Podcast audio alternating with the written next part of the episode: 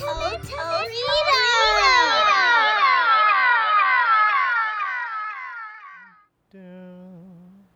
There we go. And with that, we're here for this. I don't know what number it is. I have so many unrecorded, recorded, not released. But we're here again with Ultimate Freedom. My good friend Luigi LoPraeste, who goes by many names. How you doing? I'm good. I'm happy to be here with you. Awesome. I'm glad that you're here. I'm still learning to talk into the microphone. Yeah, you want to talk into the microphone when you go over there. You can't. Hello? Okay. Does it work? Please come back. I'm new to a lot of this stuff. So we're going to light a little spliff. Yes, Matt is going to smoke of the marijuana leaf. This is the tobacco cannabis blend. I don't do those things. Pure sacrilege. Yeah, you're correct. Luigi wanted to watch me. He was curious. Yeah, I've never seen this marijuana phenomenon that's been going on since the 60s. Well, this is legal. I have a medical card. Excellent. And I have a genuine fake ailment. What's your fake ailment? Oh, what was it again? Oh, my hands hurt sometimes. I'm generally anxious. Yeah, but for real. I don't know if that... Not right now, but generally. Awesome. Yeah. I don't know if that works anymore. Yeah, of course it does. Oh, okay. Up here, they've restricted it to pretty much joint pain. Like pain from smoking the joint? Yeah, pain from not having a joint. Not exactly. The pain you experience in absence of. Of the joint. Yes, yeah. For lack of thereof. Yeah. For lack of thereof. We were at one of the kids' dads at school is a stoner. I'm not going to name him out, but we were on a school trip for a few days, camp out, and we were joking about having joint pain. We weren't smoking. That's good. Oh, he thought I was going to bring a bunch of cannabis. I was like, yo, it's a school trip, man. No way. Never in a million years. I'm totally square dad when I show up there. It's good. Yeah. It's good to be square dad. It's also good to exercise your freedom. We've got bigger things in this country to worry about, I think, than people smoking cannabis. I think that's true. And that might be a good place to kick off from. Let's. Is the fixation with... being normal, or the fixation with being that's something that... Of sound mind. What is sound mind? Because if you look at the political minds, the predominant minds of the day, you look at political reality, or you look at media reality, and you look at the mind of those people, is that what... that's normative? None of that seems sound. It seems right. Somewhere between psychopathic and psychotic. Right. Like along that spectrum. Right. So how are people to... The question maybe we have...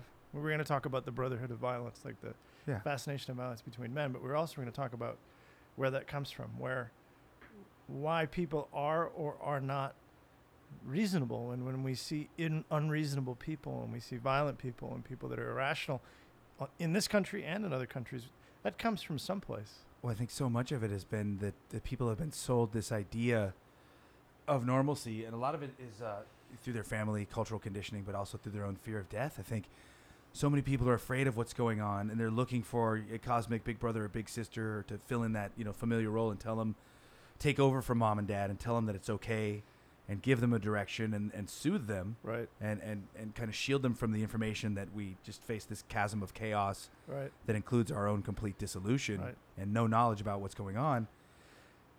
And you allow those powers to be to tell you what to do and to control you, and then they start defining what's normal and what's not. And I think one of the reasons...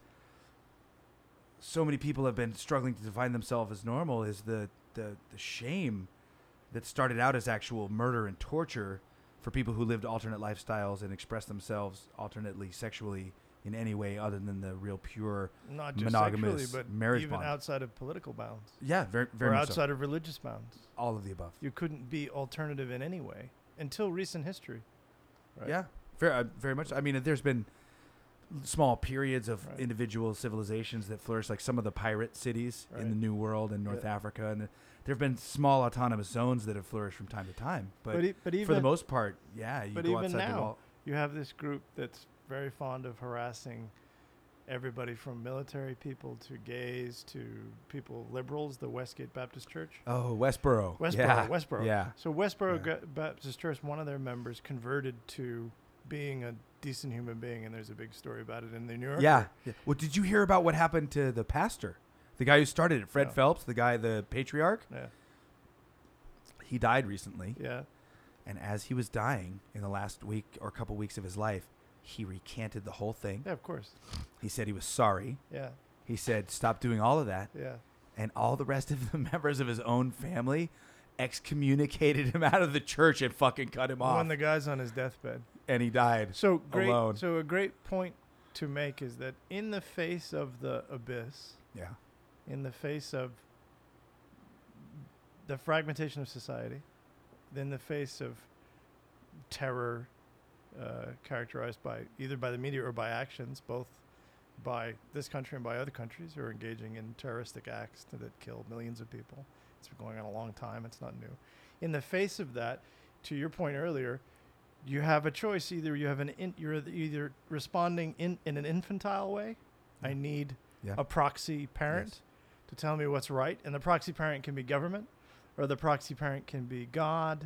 Yes. Or the proxy parent could be organized substance, religion. Or it can be organized religion. It can be organized anything. Yes. I mean, anything that we create that's monolithic. Yes. So even if I was to say, I used to say when I was younger that I could appreciate a person that told me that Jell-O gelatin was their ultimate salvation. If a person was convinced, that salvation to me is lime Jell-O gelatin. That's where it all begins and ends for me, and that's my religion.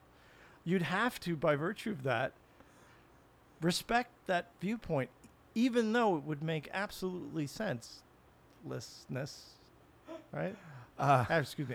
I don't know if I would have to respect it. I would definitely enjoy it, be entertained by it. The reason I ask that is to prompt the question of, it's the same thing. It's a mythology. If your mythology is lime Jell-O gelatin, your mythology case, I totally agree. Judeo-Christianity, I agree, or Islamism, or Judaism, or Buddhism, any ism you can think of, as long as we hold it up as, or nationalism, it's just somebody else's template to overlay on the chaos to feel comfort, right? Some comfort that maybe you aren't alone, maybe you're not going to die. And the glorification, particularly of violence, which humans seem to be really good at. Yeah, we're really good at creating shit to blow ourselves up, kill ourselves, to kill other people. We have to think about that brotherhood, because it's primarily a male thing. It's a male. Yes. It's a gendered behavior. Yes. Not to say that women are not violent. There's been plenty of instances of women being extremist and violent. But men, the brotherhood of violence, this notion that I discovered and started to write about by watching The Revenant. I haven't seen it. Okay, so I watched The Revenant. I watched this movie with Leo DiCaprio where he went off to god-awful places to freeze his ass off to win an Oscar. Yeah. Basically. But in the film, I noticed, like a lot of films, it ends with two guys battling each other to the death. And, it's a pretty bloody ending. He kills the antagonist in the story. Okay. But I thought about it in a philosophical sense and thought, why is it that we're fascinated by that brotherhood? Because it's a reaction, as much as there's a reaction in us to say, I need answers. I need there to be monolithic things in life. God, church, family, the Marine Corps, whatever. The question then becomes, well, why is what follows mostly on the tails of that monolithic attitude violence? Why is violence associated? Why do we need to feel the need to defend monolithic positions? Well, I think most of our cultures that are this violent are coming from this extreme sexual repression. Yeah. And I think that has almost everything to do with this entire problem, the disempowerment of women and the repression of sexuality of women. And then, furthermore, arching out into the repression of everyone's sexuality really is causing everybody so incredibly uptight and unhappy and lacking any real connection. And then you go to and we have to speak about, America.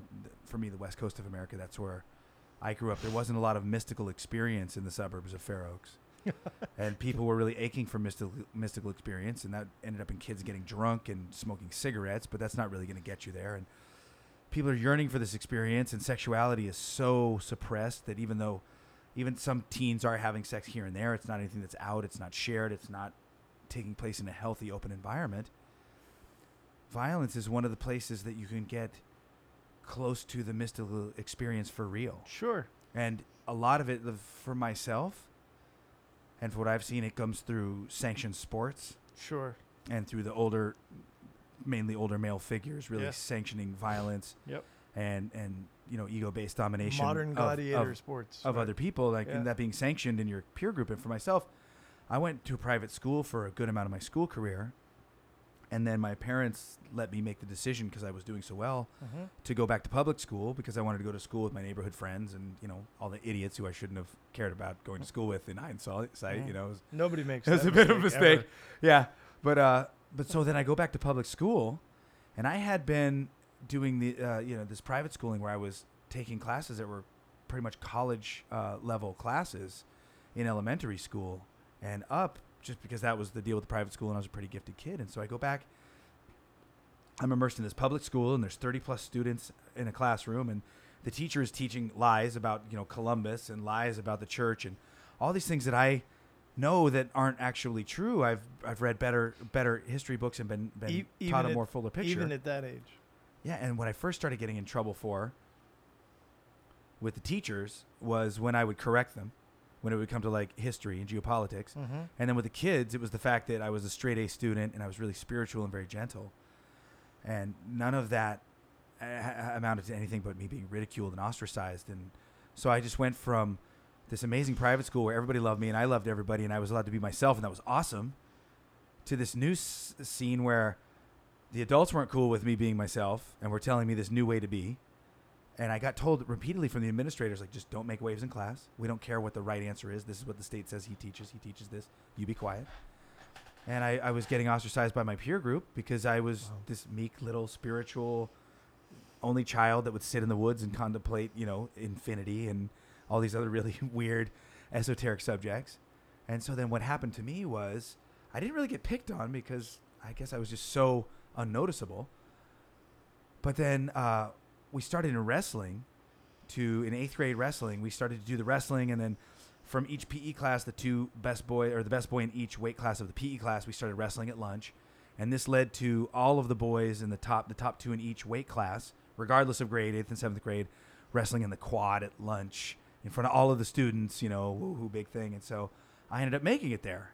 And I just had this real trippy preternatural gift for any type of, not just violence, but any type of emergency situation. I'm one of those people that time slows down and dilates, and I seem to know exactly what to do and to be guided and moving a little bit faster than the general time stream. And so it manifested me getting into this match, and then I had to wrestle this kid, Chris LaForce, and he was one of the badasses of the whole school. And he was a littler guy like me, but he would beat up everybody, and he was just a tough kid and from a bad house. And just, you know, ended up being a good kid, but just a badass. And so I wrestled in front of the whole school, and I pin him in like 40 seconds. I just pick him up. I souffle him, which is like a sideways suplex. Mm-hmm. I smack him. I reverse cradle him. Pin. Done. The whole school's like 1,200 kids, and they just go apeshit nuts. And then all of a sudden, I'm super cool. And like everybody wants to be my friend. This tells a great story of the American male experience. And I all of a sudden, I ditched and I abandoned all of the good things my parents gave to me and what they said and did for me and their example they set for me. All of the goodness that was me that I came into the world with, I ditched it all because it was such an easy metric. It was like, wow, if I physically dominate people and I'm tough and scary, everyone likes me and the cute girls want to hang out with me. Okay, fuck, I'm tough and scary. But that is the dominant paradigm, and as the... That is, and what is maleness? It's funny because there's a conference on the 7th and 8th this week with a guy named Dale Vaughn, who talks about this, that the predominant mode of being for men is towards a violent and or aggressive predisposition. And that in and of itself, so let's admit the fact that war is a human reality. There's a great quote from the movie Fury where he says that history is violent, peace is idealistic, right? Character, this tank commander character that played by Brad Pitt, says history is violent, but peace is idealistic. So history as a male-dominated phenomena, most historical phenomenon is from the male perspective, is dominated by these monolithic struggles between men, cultures, leaders, leadership. But the question is, at this juncture at least, is, and I have personal viewpoints as a philosopher and as a writer, that I don't think that we'll survive this period of transition because you can't. So are we expected to go back to matriarchy, Are we expected to see the ascent? What is the actual future? Yeah. Right. Are we expected to see the ascent of women to power to the degree that it displaces male power? Are we to see a blending of gender, the erasure of gender? Because you have to admit, with transgendered, transsexualized, and the openness around that, which I'm not commenting on, but it does mean gender is now fluid. More fluid, yeah. Right. Yeah. So does that... I think so much of that came from that, because I remember myself just wanting to be me and express who I was. And wear a dress occasionally. And that was... No. We'll go into that. No, but it really was. It was like... It was disrespected because I wasn't aggressive. I wasn't into it. And so much of it is just latent. We expect boys to behave a certain way. It's like the fear of the average American suburban male that his kid is gay gets turned into this near, you know, this peak level violent hostility through sports and just socializing in general. And I fell prey to it. And what saved me, because I was working up in my mind to get into school, into college, so that I could get a degree, so that I could then get into the special forces and kill people for Ronald Reagan and Uncle Sam, and to like be a good American and to be loved by people. And then I ate acid and it all unraveled, and I could see that it allowed me to depattern myself and see what was society and what was myself, so who I was when I came in. And then it gave me the strength to say, I don't care if you're going to call me a faggot. I don't care if you're going to call me a pussy. I just don't care, because I understand inside of myself what is right and what is wrong, and you can't touch me. So you bring up a couple of good points. One, that to some degree, and I have a similar experience being raised by in a Marine family, and in a very athletic family, and in a family obsessed with American football and obsessed with the primacy of sport, and then having many shades of both violence, alcoholism, all manner of dysfunction, related to my father, related to who he was and what he had to heal from, or what he has to heal from. Yes, eventually. So some questions arise. Is one, is healing available for men in the form of the father? And I ask this very specifically because when most people, you know, maybe if there's people that are listening that are of their predilection of still believing that God is a he, which is sort of nonsense and silly. Yeah. But if you do, imagine then why you've never prayed to a she. Yeah.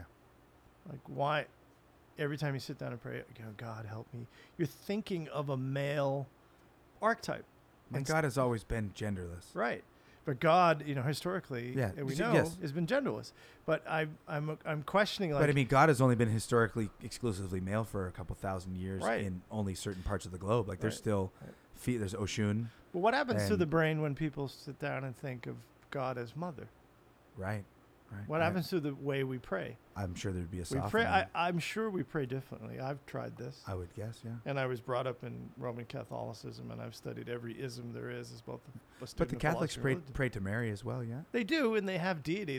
But it's not so much for Mary, it's like thanks. And then for God, it's asking for stuff. I think the Catholics look at, and the Orthodox, more so in the Orthodox Church, Mary's venerated. Yeah. And in the Catholic Church, Mary's venerated. But she's venerated because she's this is the beginning of problems, because Mary's venerated because she's spotless, right? Exactly, yeah. Because of the virgin birth. Yeah. So we're venerating a woman. The woman who gave birth to God is a woman who's never had sex. Yeah. Yeah. What does that say to societies? Well, I mean, I think that going to your point of repression, look at that. That's statement alone. That's where I was going to go. I mean, that's why I think I don't think that's an accident at all. No, I don't think any of that's. Right. And I think that the whole of it's purposeful social engineering. The only kind of feminine veneration, female worship, at least in the Judeo-Christian, particularly the Catholic and Orthodox traditions, is that of worshiping the mother of God, who's never had sex. Totally, that's profound. It's ridiculous. You know, I don't think you have to be high to really feel the profundity of that one, right? No, right? Yeah, no, Like, yeah. And I think that I've said more frequently, because I'm trying to write a new book about this idea of obviation, that things are obvious. That's an obvious question. Yeah, that's a truism, right? Yes. Or if you know, I mean, the reverse is, if God is venerated as the ultimate male, then don't be surprised by the supremacy of patriarchy, the supremacy of violence, its totally. Glorification, totally. War. Totally. I mean, nobody can look at war, the easiest example is nuclear, and say that that's how we've devised a way to destroy the planet by estimates 2,000 times over. Yeah. And all it takes, and I think we've got to be more aware of this now, is a nutcase like Kim Jong-il totally. To lob one at LA. Yeah. Yeah. And for a nutcase like a Trump to be in office at the time and to lob one back. And hit the button, and then there's Putin, and then right. it's all over. So while people are sitting around going, oh, those ideas are out there, man, you know, you're thinking too much, you're overanalyzing. I think the obviation, what's obvious, though, is that people are programmed to large measure. And if you put a leader in office, like a Trump, who comes up against a Kim Jong-il or somebody of that nature who's fanatical, and they have what bars us from having an equally fanatical reaction that puts the entire population at risk instantly? That's so dangerous. I think we have to. I don't think we talk about that, and I don't hear that conversation. Everyone ignores it. This is one of the bit you've seen in your, you know, I know you've shut off from Facebook, but you've seen in your Facebook career, I've been, especially the last couple of years, I've been interfacing with the chemtrails believers a lot. Mm-hmm. And those are the questions and the issues I bring up to them. It's like, let's just, for instance, say this is true. Cool. Like, it doesn't even matter. Let's get to the nuclear arsenals. Sure. Let's get to the fact that up on the San Andreas fault or the fault, I believe it's the San Andreas that exits Humboldt Bay. Yeah. There's a spent nuclear fuel pool at a closed-down reactor building that's 400 times more fuel than there was at Fukushima. Yeah. And it is at the level of Humboldt Bay. It is at sea level, right. protected by a 6-foot chain link fence. Yeah. Like, let's go be pissed off about that. Like, if you want to get mad and mention anything, yeah. let's begin first and foremost with the nuclear question, because it's the one thing that it's not like a gun. A gun, I have a bullet. Yeah. If I point it at you... Yeah. and an accident happens or I really want to fucking kill you, yeah. bam. Yeah. But nuclear energy and nuclear weapons are like, they're sitting there. Right. And if I never even have the idea to do anything to you and I have an accident that's bad enough, there goes the planet. So another level then of this, what I'm calling the, right now I'm calling it a treatise on the end of humanity. Because I had indulged, like most people, the notion that in the space of my lifetime, I'm 45. In the near future, we have the possibility of some supremacy, some advent for a superintelligence or a robotic intelligence. Totally. We have the possibility of there being overpopulation, and right now we know that there are refugee camps throughout Europe right now yeah. due to the Syrian crisis. Yeah. Okay, the second thing. The third thing was we know that the war on drugs, so-called war on drugs, has created more violence and managed to exacerbate yes. the problem and is a massive failure. Yes. And then 4, we know that the Gulf War, in particular, the Gulf War II by Bush, now not, even people in his National Security Council are now admitting it was a massive mistake. It totally. Was kicking failure. Over a beehive in the Middle East. We don't really have the right to tell people how to live, regardless of how abhorrent yeah, I agree. The Islamic system yeah. is at its most extreme. Agreed. And then 5, we have this issue of the eventual and complete degradation of resources. Yeah. Where there's not enough water. There's yeah. not, period. Yeah. So you have these factors and you look at them, and I think any rational human being has to at some point decide that hopefulness is nice, but maybe not realistic anymore. And maybe, to your point, if it's just about a 6-foot fence in front of 400 metric tons of nuclear waste, then maybe it's really about priorities. And if the priorities to date have been about upholding monolithic belief, religious, political, or otherwise, that's not a good priority. It's just right. Yeah. So the priority has to be what? Collaboration? Yes. Has to be. And I think it's interesting that for you, and I know my experience too, that one of the ways, and I'm bringing this back to something you know a lot about, yeah. that the psychedelic experience, the experience of ingesting psychotropic medicines has been for a lot of people. I don't think I'd be in this room. Right? Right? Probably not. I probably wouldn't talk to you. Yeah. Right. But, there's a picture that we noticed when we came in on the wall when I was in India in 1998. Yeah. So there's some connectivity to the experience going beyond the normative, monolithic, everyday white picket fence. Very much. Drive the kids to school. Well, one of the cool things for us is that in going to the schools here, we've finally been interfacing with quote-unquote normal people. Yeah. And we see this dance, this attraction-repulsion dance going on where they see Tristan and myself, and they're like, wow, you guys are how old? And you're in great shape, and you're so happy, and your kids are so good. And it's like, well, what do you do? And we're like, this is what we do. And like, that's fucking insane. And then they kind of pull away. But then they see us, and I go on the field trips, and I'm totally responsible, and all the kids love me, and I do great with them. And Tristan volunteers, and they just see our works, and they see us get along. And then they come back again, like, well, what are you doing? And then we tell them again, like, well... And this time it's just, well, we don't know, but they kind of hang around, and there's a few couples, that were quote unquote normal, but they were looking, just like we were before we got lucky and found it. They were looking for that same thing, and they knew what was working out wasn't right, and we've been pulling other people, quote unquote normal people, into the freak scene, and they end up loving it and flourishing, and their lives. It's like a fucking chain letter. Their lives fucking explode with vitality and love. So we had this conversation at our mutual friend's house where I said that I don't think that and this is meant in the best possible ways, that I don't think, I don't find you to be a freak or weird, but I guess thank you. And at the same time, some people would say, I think a lot of people that even would read my work would say, in the least, I appear to be a spiritual person, quotes around that. I hate that word. Yeah.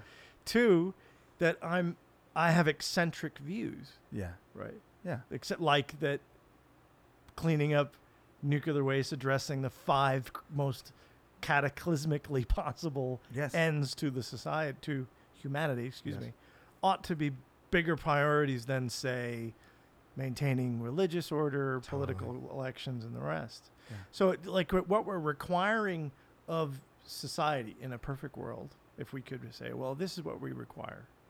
Right, would wave a wand and say, well, this is how we think things would change, would be to have some sort of breakthrough, some sort of phenomenal breakthrough in one's own mind about one's own place on the planet.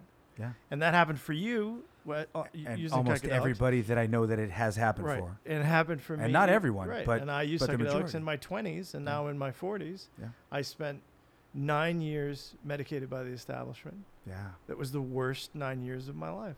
Because the medical establishment took symptoms and decided to say that these are symptoms that make you X in the DSM. Yeah, and then you have medicine Y for you. And we have medicine Y. And then when you attenuate to that one and get used to it, then we have medicine Z. For 9 years, some of which we knew each other. Yeah.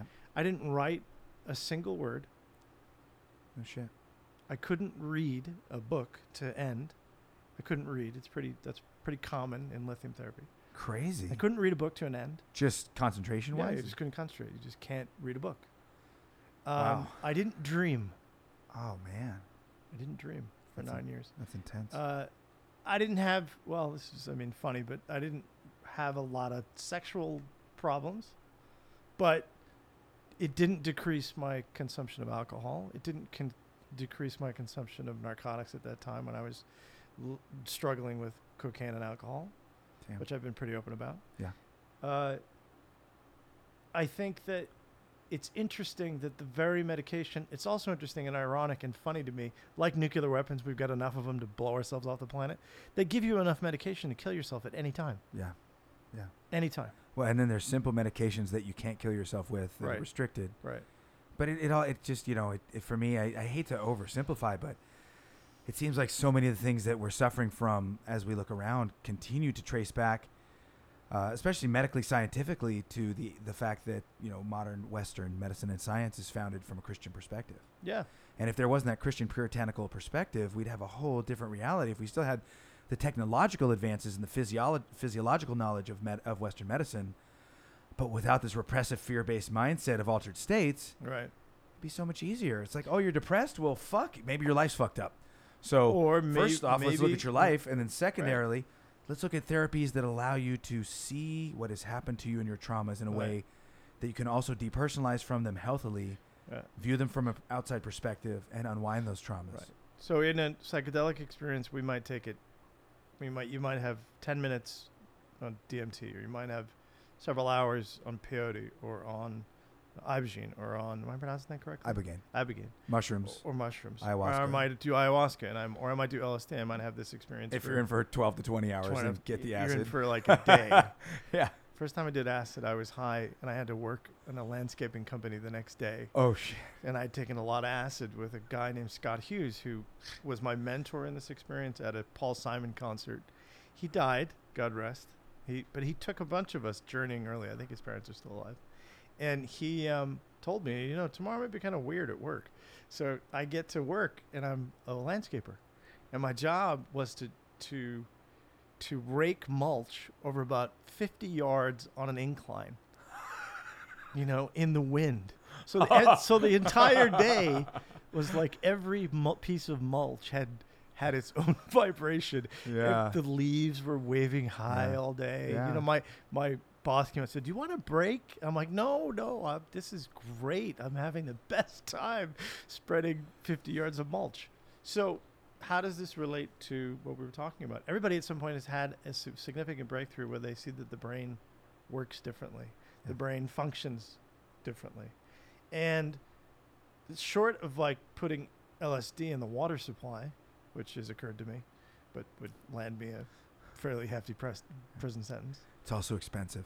And also be very expensive and probably impossible to do. Short of that, how do you encourage people to have a fundamental shift in their attitude about what reality is? Yeah.